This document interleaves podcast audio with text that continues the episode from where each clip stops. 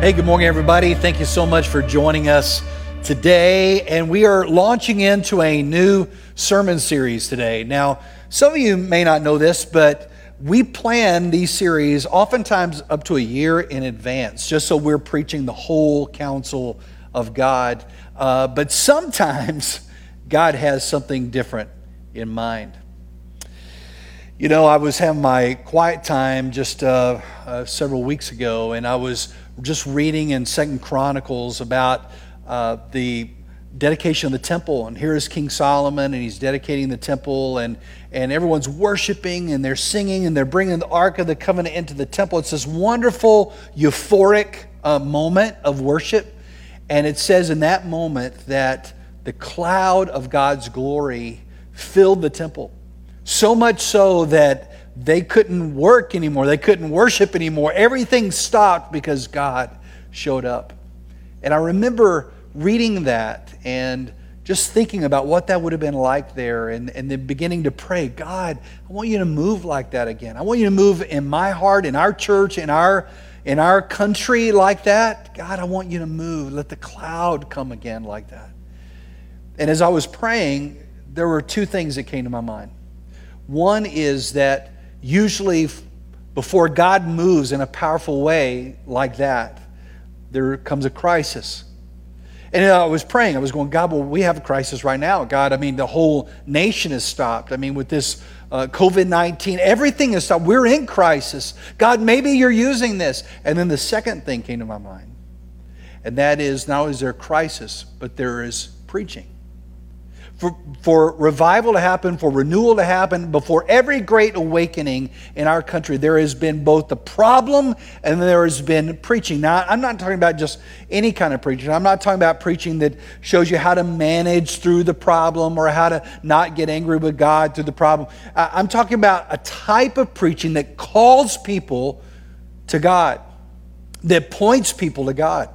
See, there has to be the problem and the preaching. There has to be the crisis and the call. There has to be both I guess you could say, the mess and the message, right? There has to be this call for the people to seek God in their problem. And God really moved in my heart that that's what we need right here. And that's what we need right now. So I asked our team to get together. I said, scrap what we had planned. We're moving into something new. God wants us to speak about awakening, revival, and renewal.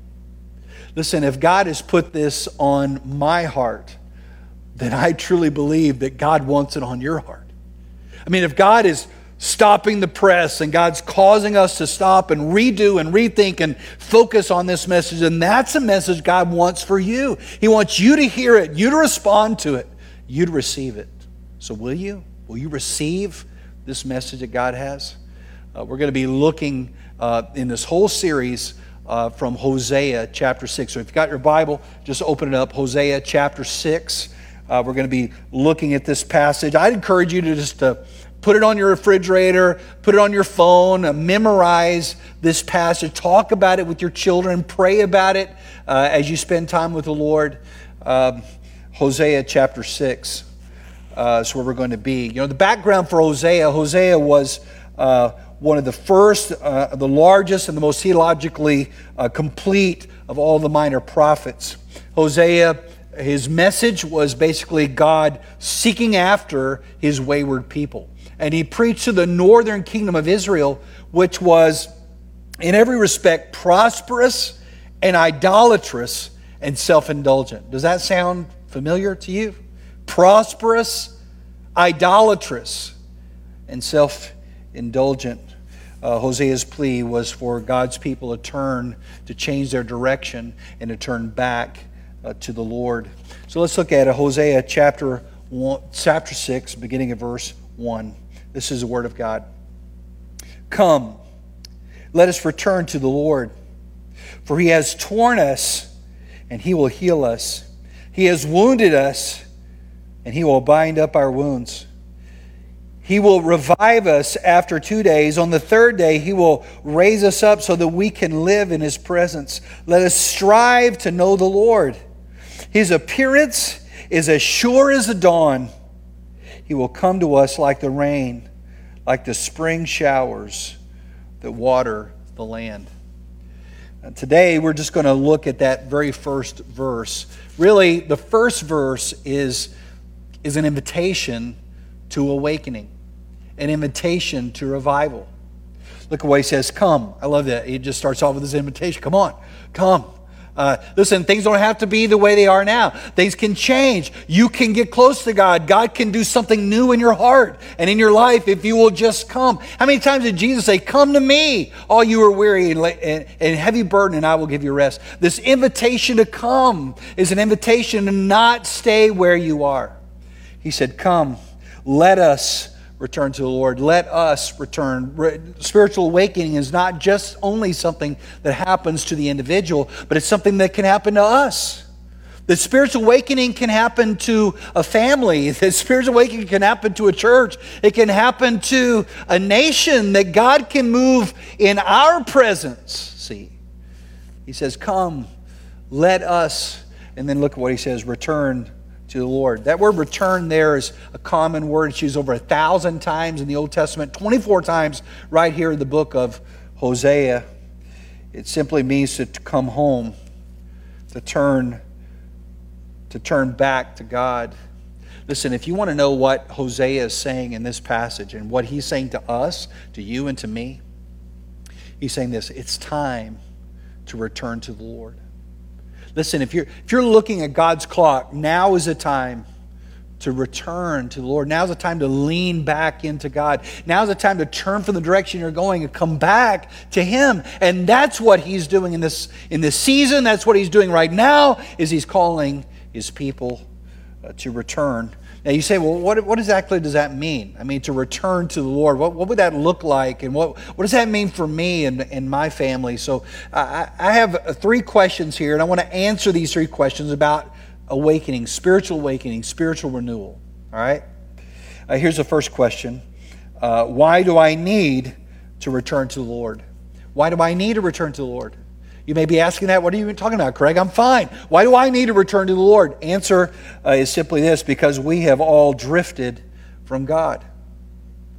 The truth of the matter is that we've all drifted from God. This is a message to God's people. Think about it. Before you can return to the Lord, you need to have first turned to the Lord. Before you can be revived, then there has to be a moment when you revived, right? Then you came to life in Christ. All right, before you can be renewed, then there has to have been a moment when you found new meaning and a new life in Jesus. So this is really a message to God's people.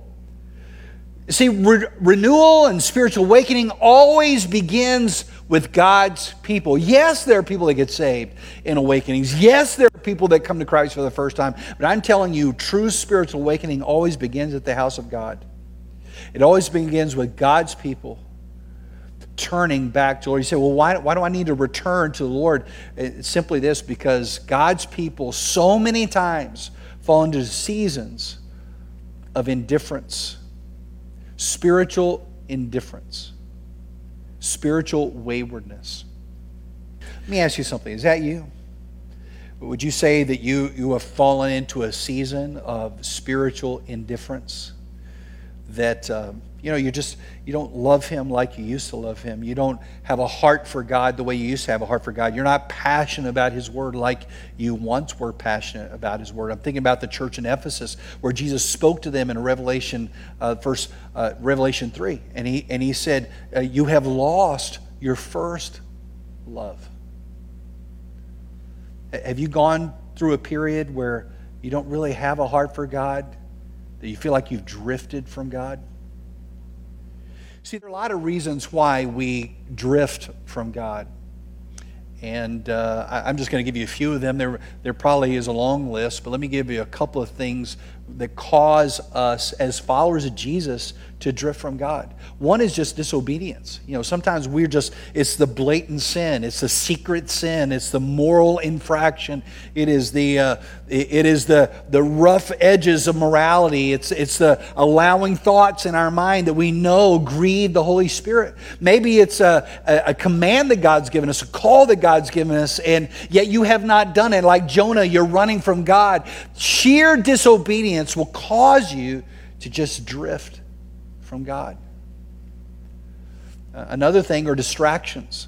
Distractions can keep you far from God. I had a friend of mine who was telling me recently, not too long ago, about how when he was in college, he was just so hot-hearted for God, just loved the Lord and loved His Word, was engaged in ministry, and all these things were happening. And then he said, when I got into my job, he said, all of a sudden I became overwhelmed and passionate about work and about money and about power and about climbing the ladder. And he said, Craig, you know, it's not like I stopped going to church or anything, but I just lost this longing for God. My soul began to shrivel. Let me ask you, is your soul beginning to shrivel because you don't have that passion that you once had? Distractions can keep you from God. And then there's another one, that disillusionment can cause you to drift from God. You know, a lot of people, they go through a crisis, they go through hardship, they go through a trial, and they've been wounded and they've suffered, and they're like, why did God allow this to happen to me? And why is this happening? And they begin to ask and question God, and that causes them to pull away from God. Like, I'm not sure. And they start pulling away from God, and they can drift from God because they're disillusioned.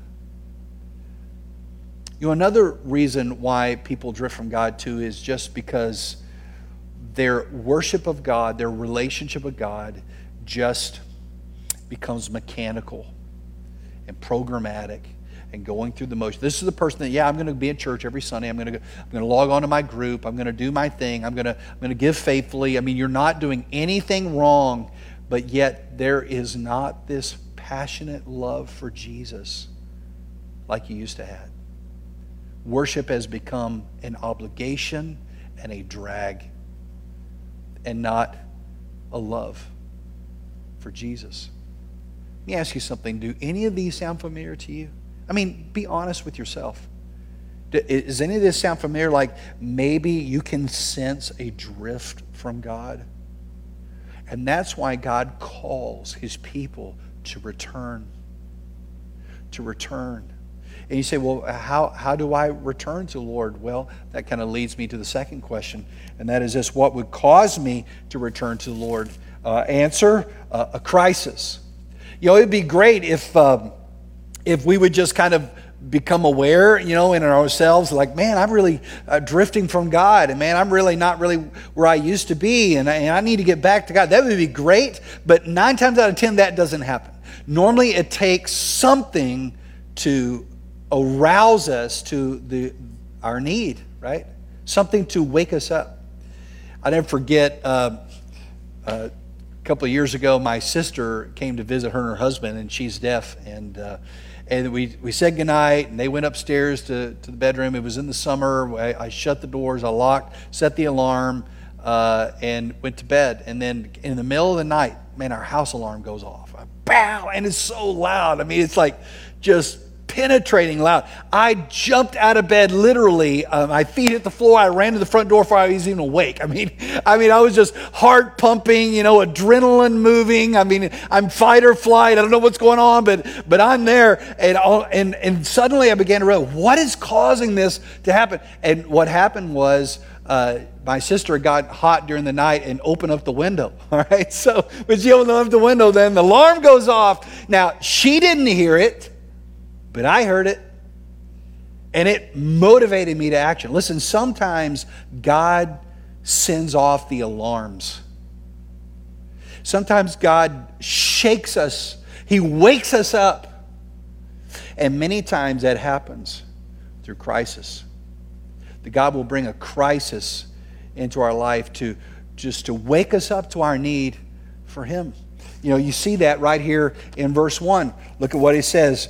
For He has torn us, and He will heal us. He has wounded us, and He will bind up our wounds. The word torn there literally means to be torn apart by a wild animal. All right, if you've ever seen something that a coyote or a bobcat got a hold of, you have a clear picture of what he's talking about.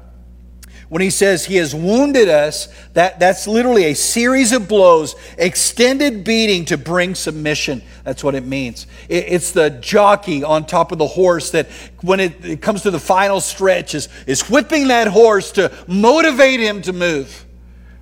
Listen, He says he has wounded us. He has torn us. Who is it that's done that?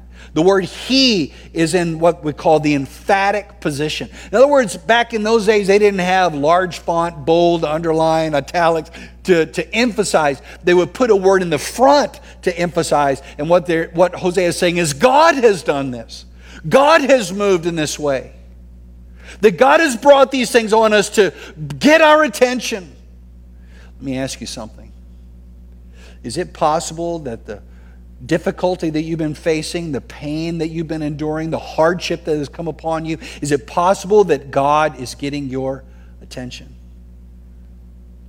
You know, there's a lot of discussion right now about the coronavirus and where it started and who's responsible and who covered it up. And there are all kinds of people that have all kinds of views about pointing the finger at who's responsible. But let me ask you something. Is it possible that no matter who in this earthly world has been a part of this, that God has ultimately been the one to allow this to come, to get our attention, to drive God's people to their knees, to stop the world so that we could recognize our desperate need for Him?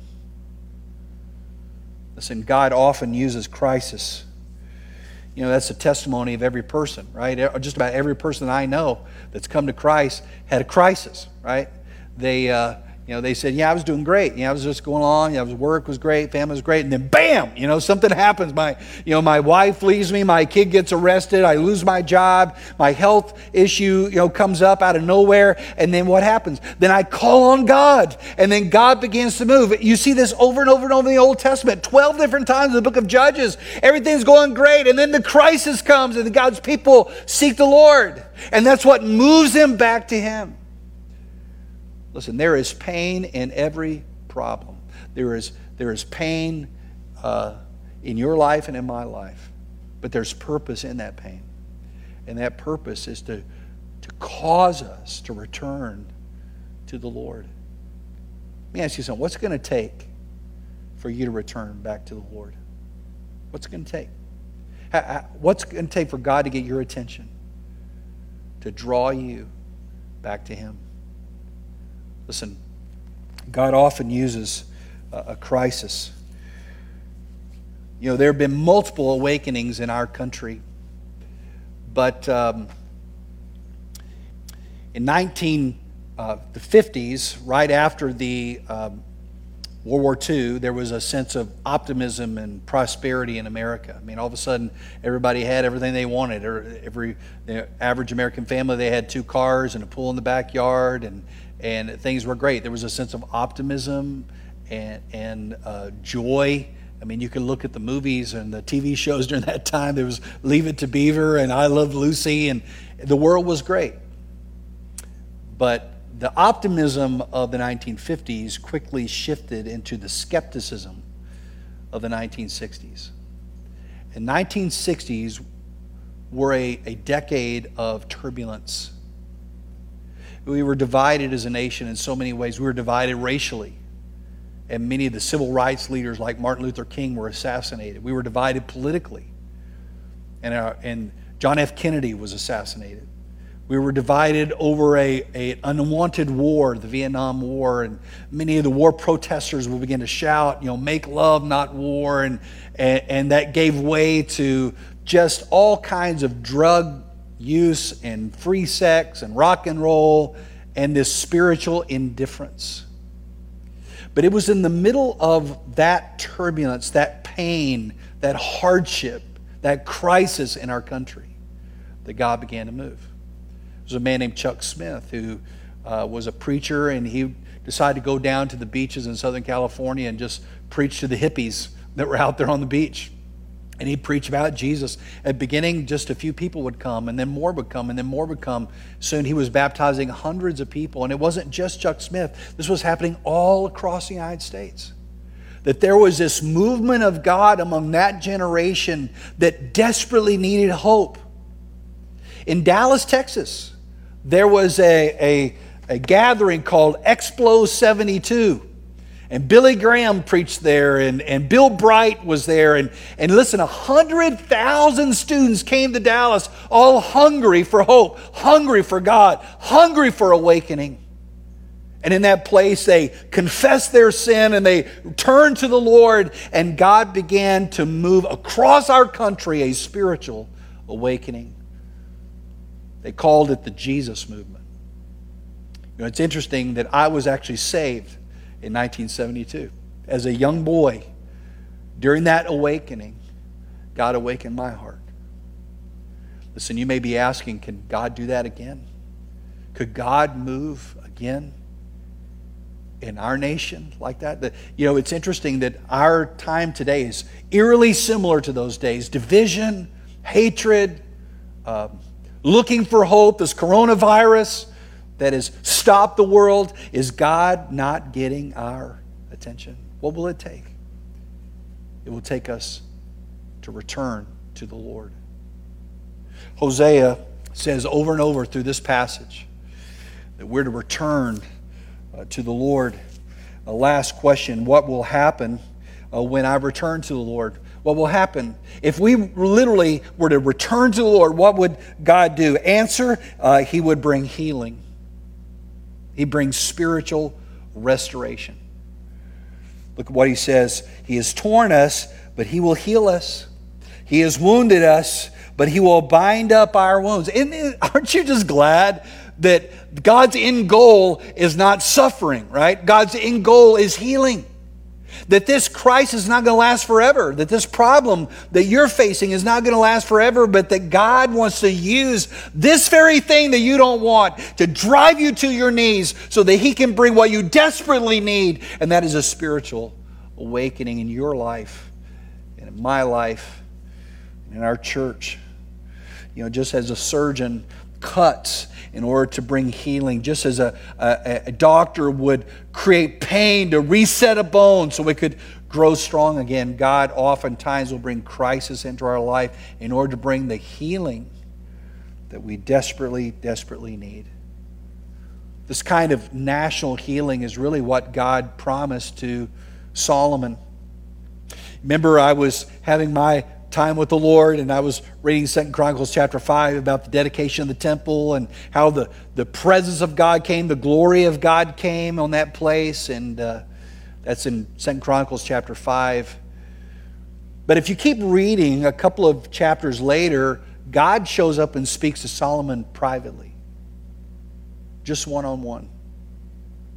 And God basically said, Solomon, I've heard your prayers, and I'm making this temple my dwelling place, and my glory is going to rest here. And then He says this, if my people who are called by my name will humble themselves and pray and seek my face and turn from their wicked ways, then I will hear from heaven and I will forgive their sin and I will heal their land. Listen, if there's ever a time that we need to seek God, it's now. If there's ever a time that we need God to move in our heart and in our nation and in our church, it is right now. When will there ever be a time that we need Him more than we need Him now? And I believe that this whole crisis that we've been facing is just an opportunity for God's people to fall on our knees and cry out to Him. Now is the time to return to the Lord. You know, just this past week, we did a Park and Pray event at Baylor Hospital, Baylor Grapevine Hospital. And it was a wonderful time. We had hundreds of people out in the parking lot, and we were praying for doctors and for nurses and for emergency providers and the executives there at the hospital. We prayed for the sick and the needy. It was just a wonderful time of ministry. But I'll never forget, as we pulled up into that parking lot, someone had taken, looked like large electrical tape, and had put on the windows of the building Isaiah 41:10. And if you look at what Isaiah 41:10 says, let me just read it to you.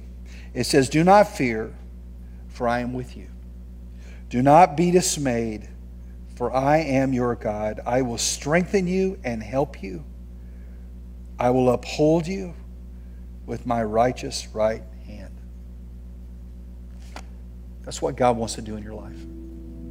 Listen, God wants to strengthen you. God wants to help you. God wants to show up in your life. He wants to revive and bring back to life the things that were dead. He wants to bring you back to the place that you were before, back to your first love.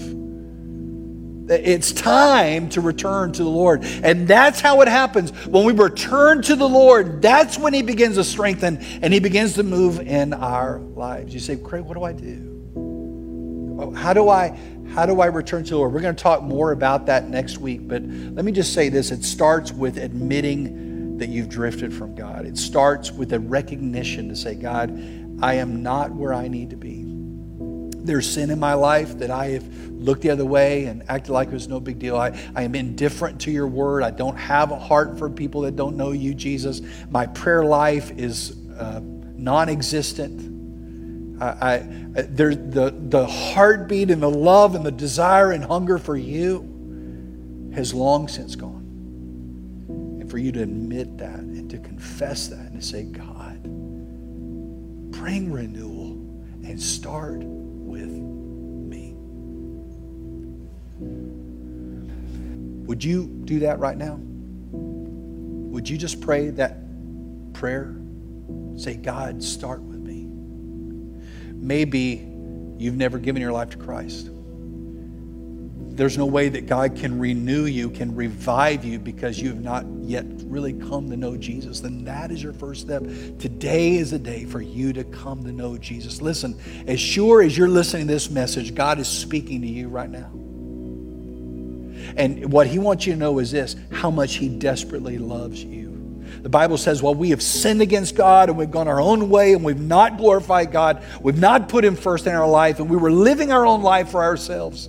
That God sent his only son, Jesus. And Jesus came to the earth to reveal the Father to us and to take on our sin. And on the cross, all of your sin was placed on the back of Jesus. And Jesus died in your place because he loves you. For God so loved the world that he gave his one and only son, that whoever believes in him shall not perish but have eternal life. The Bible says that he was buried, that he rose again the third day, and he's offering you right now a change to come into your life, to cleanse you on the inside, to make you new, to give you a home in heaven, to give you his purpose here and his promise of heaven in the future. But you've got to turn to him. I want to give you a chance to do that right now. If you would just bow your heads with me, just right where you're seated, right where you are, just bow your head with me. And I'm going to pray a simple prayer of faith, asking Jesus to forgive and to restore and to cleanse. And if you want to pray that prayer right now, God's moving in your heart, that he's drawing you now, that you just pray this simple prayer with me. Just pray this with me. Lord Jesus, I know that I've sinned against you, and I know I've gone my own way. But I believe you died on a cross for me, and I believe you rose again from the dead. And I'm asking you now, please forgive me. Please come into my life. Please make me a new person. Don't leave me to myself. Thank you for forgiving me. Now, just with your heads bowed, you may be a follower of Jesus. Maybe you've given your life to Christ, but this message has been for you, that you desperately need renewal and spiritual awakening. Then would you just be honest with God right now? Just say, God, I've drifted from you. And God, maybe you're using this crisis to wake me up on my desperate need for you. Confess your waywardness. Confess your indifference. Confess your callous heart to God. And say, God, I want to return to you. I want to love you like I did at first. I want to serve you. I want to worship you like I used to. Lord, move in my heart. Would you just tell him that? Father, we just thank you for your unfailing love for us, that you do not leave us to ourselves. That when we drift from you, God, you pursue us. When we run from you, you chase after us. And that, God, you use crisis in our life to awaken us and to draw us back to you. But God, you promise that when we return to you, you heal us, you restore us, you bring life to us, you strengthen us, you help us, you draw close to us.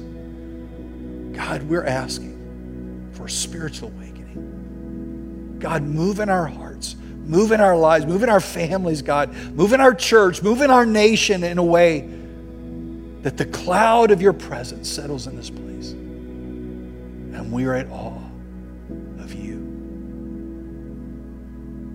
Lord, we ask that you do this in Jesus' name.